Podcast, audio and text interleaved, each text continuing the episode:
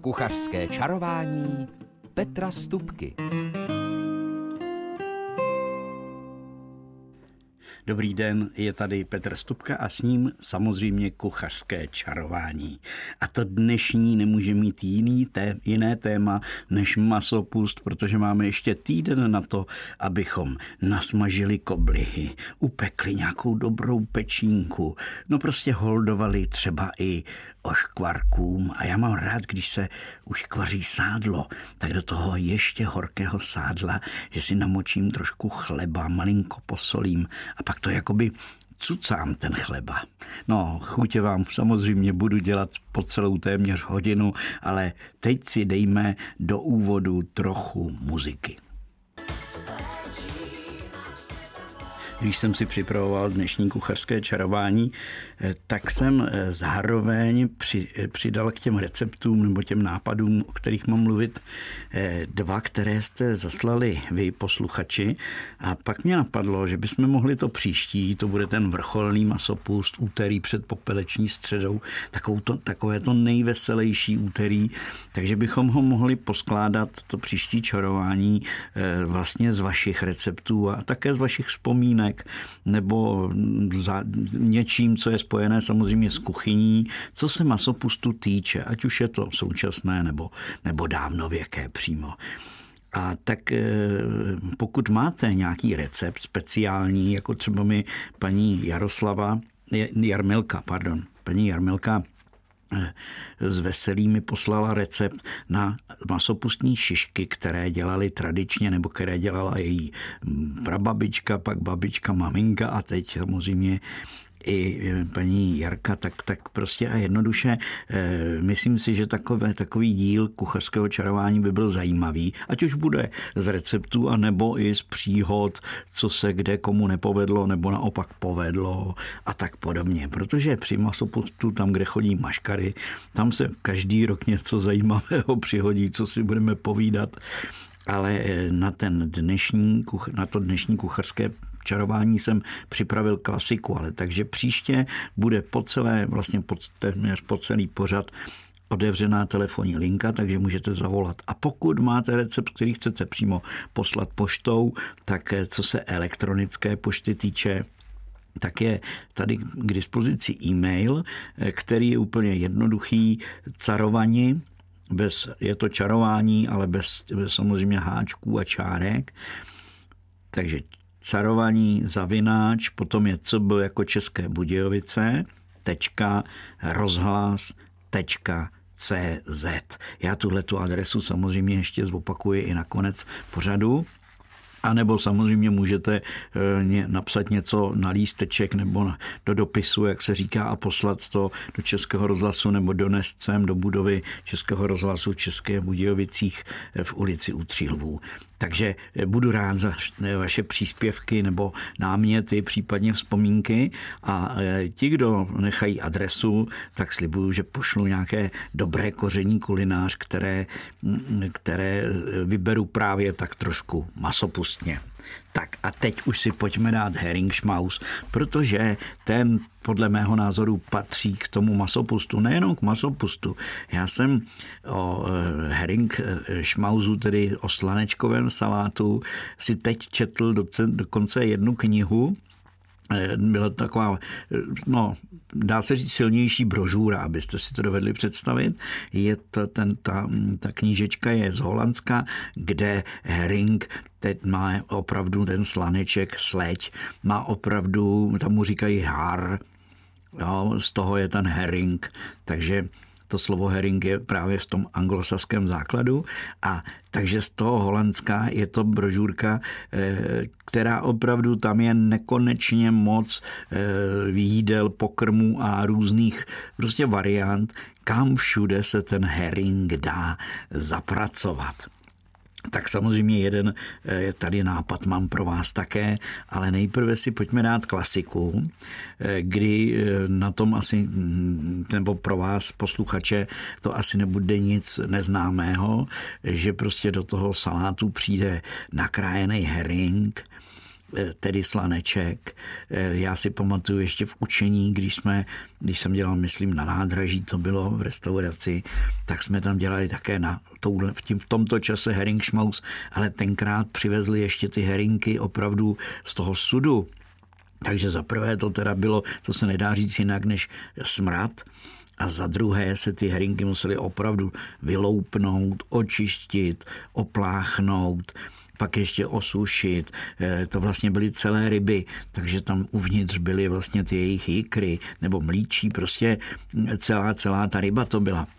Takže než se ten salát udělal, tak s tím bylo docela dost práce a také se, aby byly jemnější, máčeli v troch, dali se do misky a zalili se mlékem a takhle se v tím mlékem chvilku vrtělo, takže se takhle jako čistili a, a zlepšovali. No a takže tyhle nakrájené herinky, to je jedna součást. Pak je tam třeba, aby tam byl olej a do toho oleje já nakrájím poměrně dost cibule. A pokud posloucháte kuchařské čarování, tak víte, že to ještě trošku osolím. A potom to metličkou pěkně opakovaně prošlehám, promíchám, tak, aby ta cibule změkla a pustila šťávu. No a potom do toho přijdou vařené vejce, okurky sladkokyselé, ty naše nakládané a pochopitelně brambory. No a to je všechno. Někdo do toho heringsmauzu dává ještě hořčici, proč ne? A já mám rád i heringsmauz, když se do něj vlastně ty žloutky, eh, dám z těch vajíček zvlášť, bílky nasekám na kostičky nebo na, na nějaké kousky a ten žloutek já dám ještě, jak mám v tom oleji, mám tu cibuli, ta pustila šťávu, tak do toho přidám ty žloutky a chvilku, když to šlehám, tak mám takovou cibulovou majonézu. A pak už stačí do toho přidat ještě ocet. Ten je důležité, důležitý, aby se to okyselilo. A jak už jsem zmiňoval, kdo má rád, může přidat i třeba ostřejší hořčici, proč ne? Já letos do toho heringsmalzu, protože ho taky budu chystat někdy na, na počítám na sobotu, tak do něj přidám ještě hrubozrnou horčici. Tu jsem si teď oblíbil a dávám ji rád takhle do takovýchhle salátů, protože ona za prvé tomu dá chuť a za druhé zůstávají tam ta jednotlivá zrníčka, do kterých když kousnete, tak je tam ta horčicová chuť křupnou. Je to takové zajímavé, zábavné v tom salátu. No a teď mám ten třetí, jestli dobře počítám, protože první je klasika, druhý je takhle vylepšený tou žloutkovou cibulovou majonézou a ten další salát je právě z té knížky z Holandska. A v tom salátu jsou všechny suroviny, o kterých já jsem mluvil. Holanděné samozřejmě mají ty okurky, takové do německého stylu bych řekl já, takže takové jenom slané, nejsou sladkokyselé. Takže holanděni do toho salátu dávají nakládanou řepu a ještě trošku křenu. Může být to takový ten smetanový křen, protože některý křen, když nastrouháte, je ostrý, tak kdyby měl být ostrý, tak by vám ten salát až mohl pokazit, tak potom je třeba ten křen spařit vroucí vodou a nechat ho chvilku v té vodě, potom ho scedit, vychladit a dát do salátu. Takže tohleto s tou červenou řepou, eh, ten si dovedu představit. Za prvé dostane úplně novou barvu, že jo. On díky, díky tomu, že tam můžete dát ty, a holanděné dávají skoro do všech salátů, jsem zjistil majonézu, to je opravdu jako šmahem do toho metrák majonézy, takže ta červená řepa právě s tou majonézou a s tím ostatním vytvoří krásné, krásně barevné variace.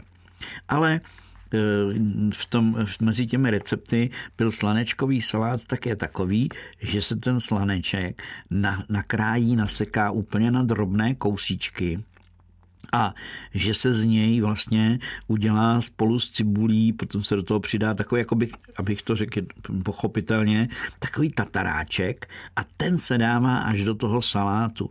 Takže tam ten slaneček není znát, ale je takovou tou hlavní ochucovací součástí toho heringsmauzu. Tak, těch možností samozřejmě je. Dnešní mladí lidé by si třeba to chtěli vylehčit, nedávali by tam majonézu, dali by tam místo toho takový ten trošku odvodněný, nebo dnes říkáme eh, jogurt řeckého typu. Proč ne, klidně ten sláneček to snese. A já jsem dokonce dělal podle jednoho takového starodávného eh, z Bílé Rusy, to bylo napsáno recept z Bílé Rusy. To asi je dnešní Bělorusko, že ano, ale to nebudeme radši řešit, tu, aby jsme se do toho nedostali politiku. Každopádně dělali právě z toho, co patří do Heringschmausu, tak dělávali tady na těch daleký, v těch dalekých zemí na východě. Dělali puding, přímo puding, říkali tomu teda puding, ale bylo to tak, že ta mísa se vystlala eh, bramborami, vařenými bramborami, zapékací mísa, abych to vysvětlil. Pak se do toho dávali slanečci, brambory, cibule, prostě všechny tyhle součásti, včetně sladkokyselých okurek a koprů. A takhle se ta mísa celá vyskládala, navrch se zase zaskládala bramborama a pak se to dalo do trouby a v té troubě se to nejprve dělalo pomalu, a nakonec se to zapeklo. Ale potom jedlo se to studené. To znamená, že se ten puding nechal vystydnout, ten slanečkový vlastně, jako dá se říct salát. Ale nebylo to tam nakrájené na drobné kousky, ale i vařené vejce, i vlastně brambory, všechno se krájelo na takové větší kousky, plátky a skládalo se to, takže potom, když se to speklo dohromady, tak to bylo určitě zajímavé. Tak já myslím si, že jsme eh, herinků si užili dostatek. Teď si dáme hudební mezichod a po něm se pustíme eh, do smažení speciálních masopustních oškvarků. Posloucháte rádio našeho kraje a posloucháte kucharské čarování, které teď zavoní eh, takovým tím No, co vám budu povídat, když se e, smaží, e, vypéká sádlo na škvarky. To je úžasná vůně, taková hustá, hutná, silná a člověku se zbíhají sliny a dává si k tomu trošičku kořaličky, tak tomuhle počasí a času e, masopustnímu také patří a už se těší na ty, na ty škvarky a pak ještě horké je, musí ochutnávat. Ale já mám pro vás masopustní oškvarky, které se dělají na Moravě. Oni se na Moravě dělají tyhle ty oškvarky nejenom o masopustu, já jsem je tam zažil uprostřed léta na jednom velkém rautu a byla to velká dobrota. A ten rozdíl oproti tomu, jak děláme škvarky my tady, řekněme na jihu Čech, je v tom, že tyhle ty oškvarky jsou trošku větší, jsou to prostě, když to řeknu kuchařsky, eh, vepřové výpečky z bůčku, a e, tyhle ty výpečky, tyhle ty vypečené větší vlastně kostičky, kostky toho bůčku vypečené, takže se z nich vlastně vyškvaří to sádlo a zůstane to maso a zůstane tam prostě tak, někdy i ta kůže, taky to takhle dělávají, aby to křupa, ta je křupavá. A potom se takovýhle oškvarek pěkně dává s krajícem chleba a ještě s kysaným zelím. A tyhle ty masopustní oškvarky já jsem samozřejmě taky zkoušel dělat doma už několikrát a úspěšně, ale přišel jsem na to, že když vezmete ten vepřový bok a nakrájíte ho, na tom nic není a dáte ho do trouby a dáte ho tam vypékat, tak s tím není sice žádná práce, ale ten výsledek je sice pěkný, často je to až příliš potom vyškvařené a to maso tam už potom jako tak jako tuhne, už se to žvejká blbě. Tak jsem přišel na to, že je lepší ten bok nakrájet na větší kosky, z prudka ho opékat na pánvi s nepřilnavým povrchem, pochopitelně. On už při tom opékání pouští trošku tuku toho sádla, takže se to za chvilku běhe a ze všech stran ty kostičky toho boku opeču na té pánvi. Jo? A tadyhle to um, opečené maso teprve malinko osolím, pokmínuju, dám do pekáčku a podliju ho bílým vínem. A to je právě ten fígl toho moravského oproti jeho českému, řekněme, o škvarku nebo škvarečku. Protože eh, jestli mi tady na, na, v našem kraji tu a tam tam přidává někdo mléko, aby ty škvarky potom, potom vypečení byly takové červenější, tak eh, moraváci tam prostě podlijí eh, bílé víno. A francouzi, to musím prozradit na francouze, ty se s tím nemastí a rovnou tam dají červené. Takže ty škvarky jsou potom v tom výsledku, oni jim říkají rilon. A tyhle ty škvarky jsou takové tmavé, moc na, na pohled nevypadají pěkně, ale když to ochutnáte, je to výborné. A to víno tam právě udělá tu zvláštní chuť. A nakonec se tyhle ty vypečené, v tom ví, to víno se samozřejmě vypeče, vydusí, vyprská, že jo, v tom, v tom tuku ale ta chuť toho vína zůstane na tom mase, tak potom se nakonec tyhle ty škvarečky, tyhle ty masopustní oškvarky, abych to řekl správně, dají do misky a tam se ještě posypou pepřem, případně někde, někde jo, někde ne, to je takový, bych řekl místně, k tomu dávají ještě protlačený česnek a jako ten česnek protlačený, eh, dá se říct, v tom takhle promíchají, no a potom už, potom už chleba k tomu a, a baštěte, eh, maškary masopustní. Tam to právě dělali takovýhle oškvarky na mísu a byla nalitá kořalka a vedle byla mísa těchto těch ještě teplých masopustních různých oškvarků. Takže takhle mi to vyprávěla jedna paní na, Slo, na Slovácku, kde, kde jsem byl v takovém penzionku ubytován a vedle byla taková stará selka, tak jsme se trošku seznámili, tak ta, ta mi to takhle vyprávěla. No a e, samozřejmě to maso je v té troubě do měka e, vypečené a dopečené, aby, aby to ne... ale je to opravdu, opravdu stojí to za to lahůdka. A jak jsem říkal, kysané zelí byla tradice přidávat kysané zelí. Někde do toho zelí také se strouhal ještě křen, aby to bylo ostřejší. Jo. Ale já jsem, když jsem naposledy dělal tadyhle ty škvarky, tak jsem je dělal jako chuťovky. Já jsem měl potom opečené takové eh, kolečka vypíchané z chleba, ty jsem ještě opek na sucho v troubě, takže z toho vznikly takové malé topinky. Na každou tu topinku přišla přišel jedna ta, ta, ta kostička a říkám, no mohl bych to doplnit tím zelím, mohl bych to doplnit okurkou, všechno se k tomu hodí. Ale nakonec jsem to udělal tak, že jsem použil takovou tu cibuládu, mm, cibulovou marmeládu, kdy vlastně, já jí, když je přebytek cibule, tak to udělám do skleničky, kdy vlastně tu cibuli na, na, na oleji z prudka opečete nakrájenou, pak se na to podleje červeným vínem a nechá se to jako odvařit, přidává se tam, já dávám třtinový cukr, Dá se tam ocet, nebo já nemám balzamiku, aby to bylo v takovém tom e, italském stylu. A ještě nakonec do toho přidávám e, vařenou červenou řepu, kterou na hrubo nastrouhám. Takže ta cibuláda je potom taková výrazně e, temně červená. Jo, takže takovouhle sladkokyselou cibuládu jsem právě dával tady k těm masopustním oškvarkám, tak když si to představíte, dole je topinka, na tom je ta cibuláda, na to se dá ten oškvareček a navrch potom jsem dával kousíček červené eh, sterilované papriky a na některé jsem dával celou feferonu, protože někteří chlapi to mají rádi, že si tu, eh, když to řeknu takhle hrubě, hubu vypálí. Tak proč ne?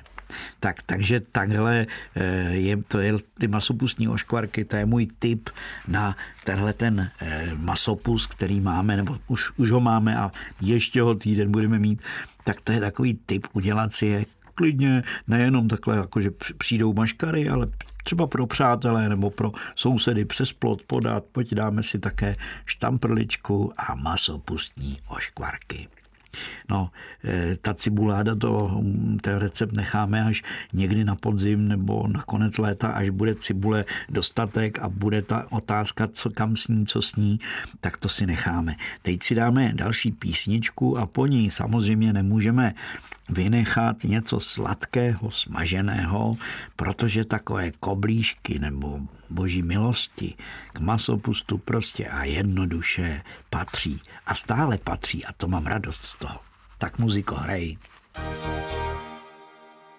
tak teď nevím, jestli si usmažíme dřív nějaké klasické koblihy nebo boží milosti, nebo dokonce tvarohové křehulky masopustní, které určitě jsem k lepšímu dával v kuchařském čarování už, už možná loni, předloni, nevím přesně. Já tu statistiku nebo tu evidenci nevedu a než bych hledal v archívu eh, těch 20 let zpátky, co jsem kdy povídal, tak to radši věnuju ten čas něčemu jinému, jako třeba let jsem se díval mm, na některé zvyky masopustní eh, díky internetu, které se dějou právě na tom Slovácku.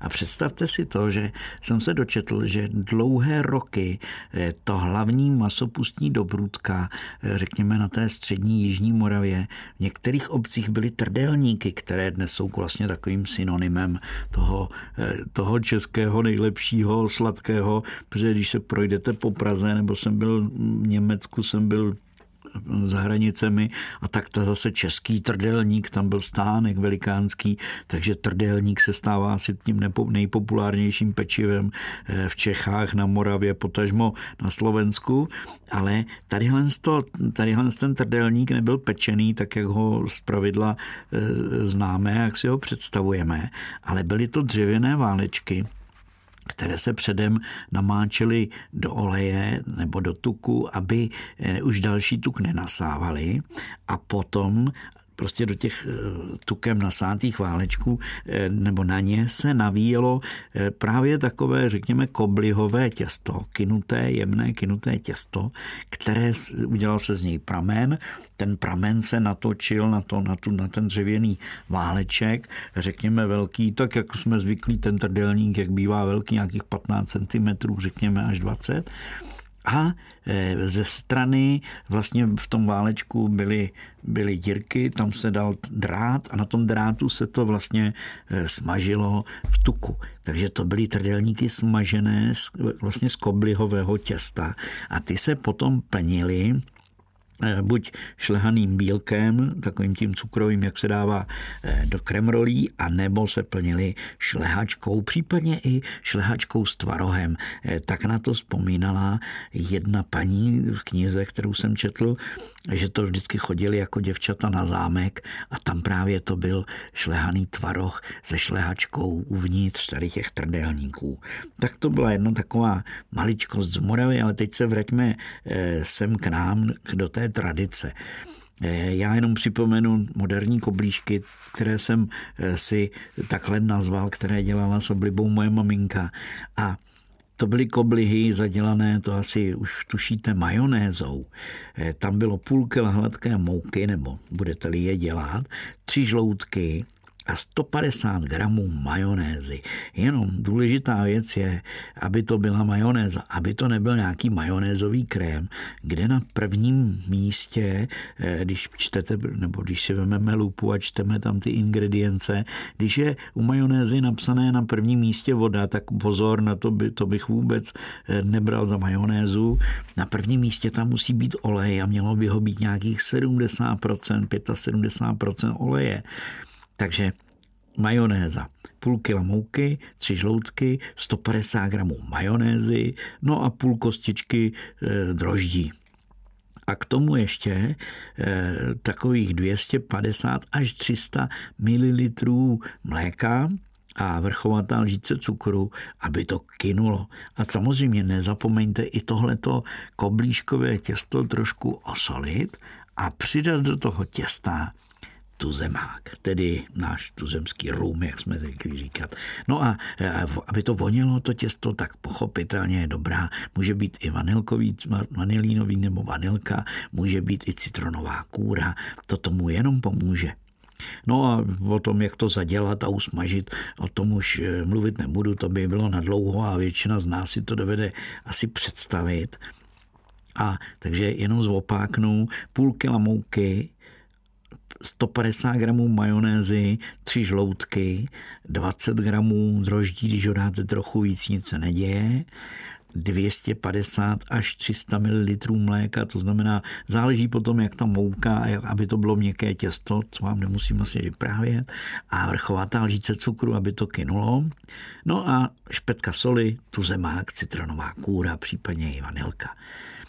A tyhle ty koblížky, protože ta majonéza obsahuje, obsahuje eh, kyselost určitou, tak eh, na tu mouku vždycky trošku octa nebo kyselosti působí tak, že, že, to, že ta mouka je, že to těsto potom je takové tažnější, pružnější, gumovější, bych řekl přímo.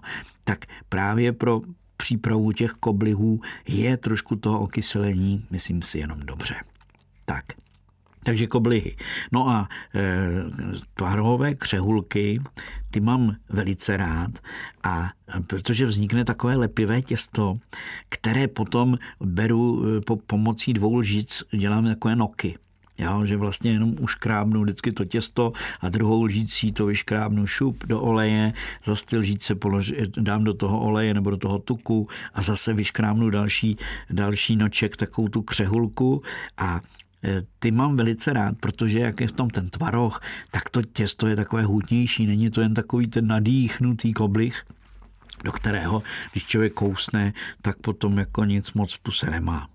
No, eh, eh, ten recept už jsem říkal mnohokrát, ale v zásadě je to že je nějakých 300 gramů polohrubé mouky a 200 gramů tvarohu. Já si ten recept takhle pamatuju a mohly by tam být třeba tři žloutky, ale já bych dal jenom jedno vejce. A ještě trošku kysané smetany. Zase všimněte si, něco kyselějšího do toho je dobře. Takže eh, kysaná smetana, to je ten kelímek, to je tak 120-100 gramů jo, nebo mililitrů, na co se to měří. A já tam přidávám do těch eh, křehulek ještě strouhaný kokos který tam z toho tvarohu přece jenom veme určitou vlhkost. A zase je tam tuzemáček, malinko prášku do pečiva a potom je už jenom nějaké sádlo, máslo na smažení a tak dál. Takže Eh, v tom principu to vůbec není sladké, tady to, tohleto, tady to těsto, ale potom samozřejmě po usmažení se obalí, stejně jako třeba eh, boží milosti v moučkovém cukru. No. A e, takže takovéhle tvarové těsto, jenom ještě zopáknu, 300 gramů polohrubé mouky, 200 gramů tvarohu. Já eh, radši bych doporučil takový ten tvaroh. Eh, on ten tvaroh teď jako v těch vaničkách, jak je, tak je hodně vodnatý. Takže to těsto by vám to mohlo úplně rozbourat. Takže radši takový ten tvaroh na pečení, anebo může být i takový ten tvaroh, který má v sobě ty rudečky takové. Jo. Takže to, to bych nad tím tvarohem bych študoval trochu. No a já k těmhle těm tvarohovým, jo pardon, já jsem to zopakoval, 200 gramů tedy toho tvarohu, jedno vejce, kelímek kysané smetany a e, toho strouhaného kokosu, tak dvě hrstičky. To je nějakých, když to odhadem řeknu, 60 gramů. E, zase větší nebo velký panák tu zemáku a půl lžičky prášku do pečiva. To je všechno. Je to velice rychle, jednoduché. Jak je tam ten prášek, tak to nemusí kynout, není s tím žádná starost, je to hned hotové. A můžete do toho klidně nasypat i mandličky nebo nějaké oříšky a podobně. A já to mám rád strašně, když se k tomu udělá taková ta muzika, ta ovocná omáčka. To opravdu mám, to miluju. Že, ten, že tahle ta sladkost ještě s trošku té kyselosti, která je v nějaké té ovocné muzice, kterou naše babičky a prababičky dělávaly ze sušeného ovoce, které docela běžně zalili vroucí vodou, nechali to nabobtnat a potom se to případně trošku překrájelo nebo ne a přidalo se do toho nějaká marmeláda a už byla ovocná muzika hotová. Takže to byla taková zvláštnost. Ale dneska bych si, teď mě napadá, k tomu klidně dal takový ten pečený čaj, mám ho ve sklepě docela dobrou zásobu a ten k tomu by byl taky fajn, protože je v něm trošku tu zemáku a ještě kořeníčko. Tak, no a teď už tedy zbývají z toho, co jsem slíbil, eh, boží milosti. A já mám tady zase z Moravy recept dneska. E, jsem čerpal právě eh, v, takový, v takové staré literatuře a ještě tady na internetu.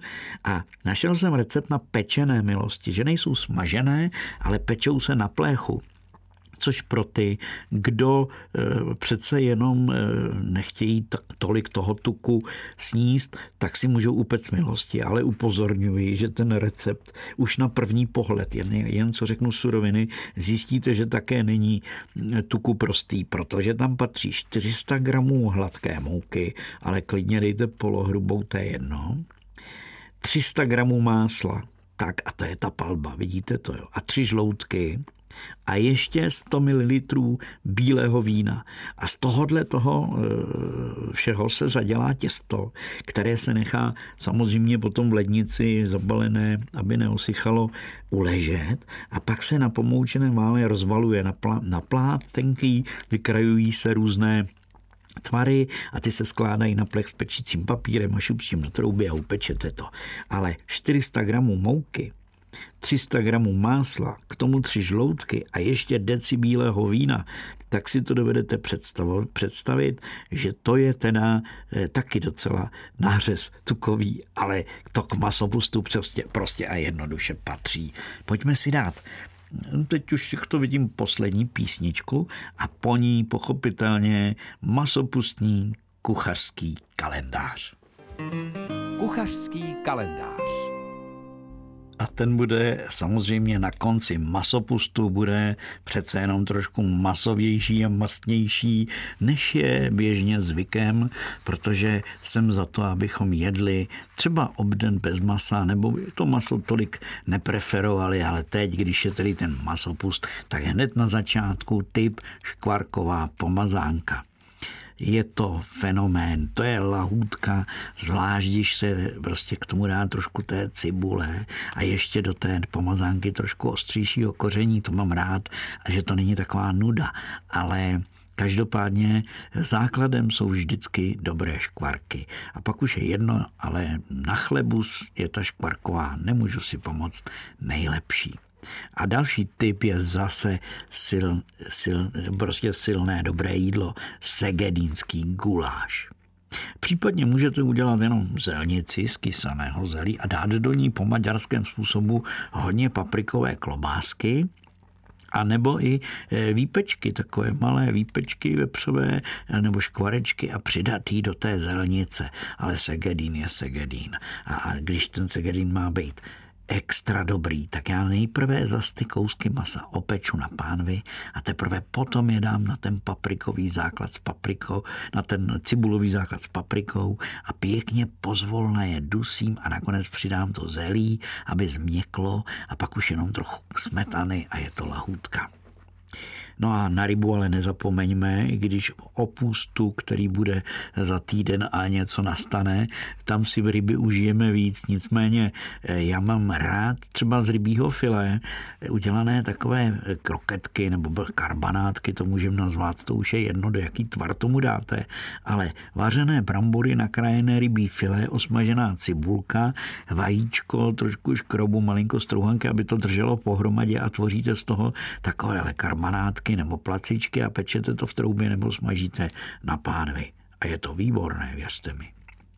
A k tomu už stačí jenom salát, protože půl na půl jsou tam brambory a ryba. No a e, Samozřejmě patří třeba e, hrách e, potom k času půstu, ale věřte mi, že když uděláte hrachovou kaši ale do té hrchové koše potom zasadíte ne vajíčka, ale pozor, zasadíte tam klobásy nebo malé kuličky eh, z vepřového mletého masa a pěkně to chvilku necháte v troubě péct, tak vznikne úplně unikátní lahůdka, dobrota. Jsou to masové knedlíčky v hrachu, to takhle nazývám. No a e, co taková topinka, ať už s vejci a sírem, taková ta šumavská, jak, jak ji říkáme, a nebo ostřejší masová.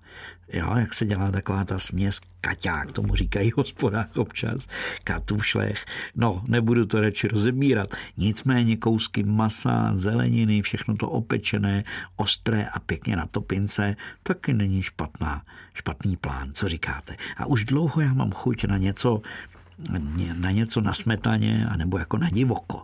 A každý nemá zrovna e, srnčíky tu doma v mrazáku, no někdo jo.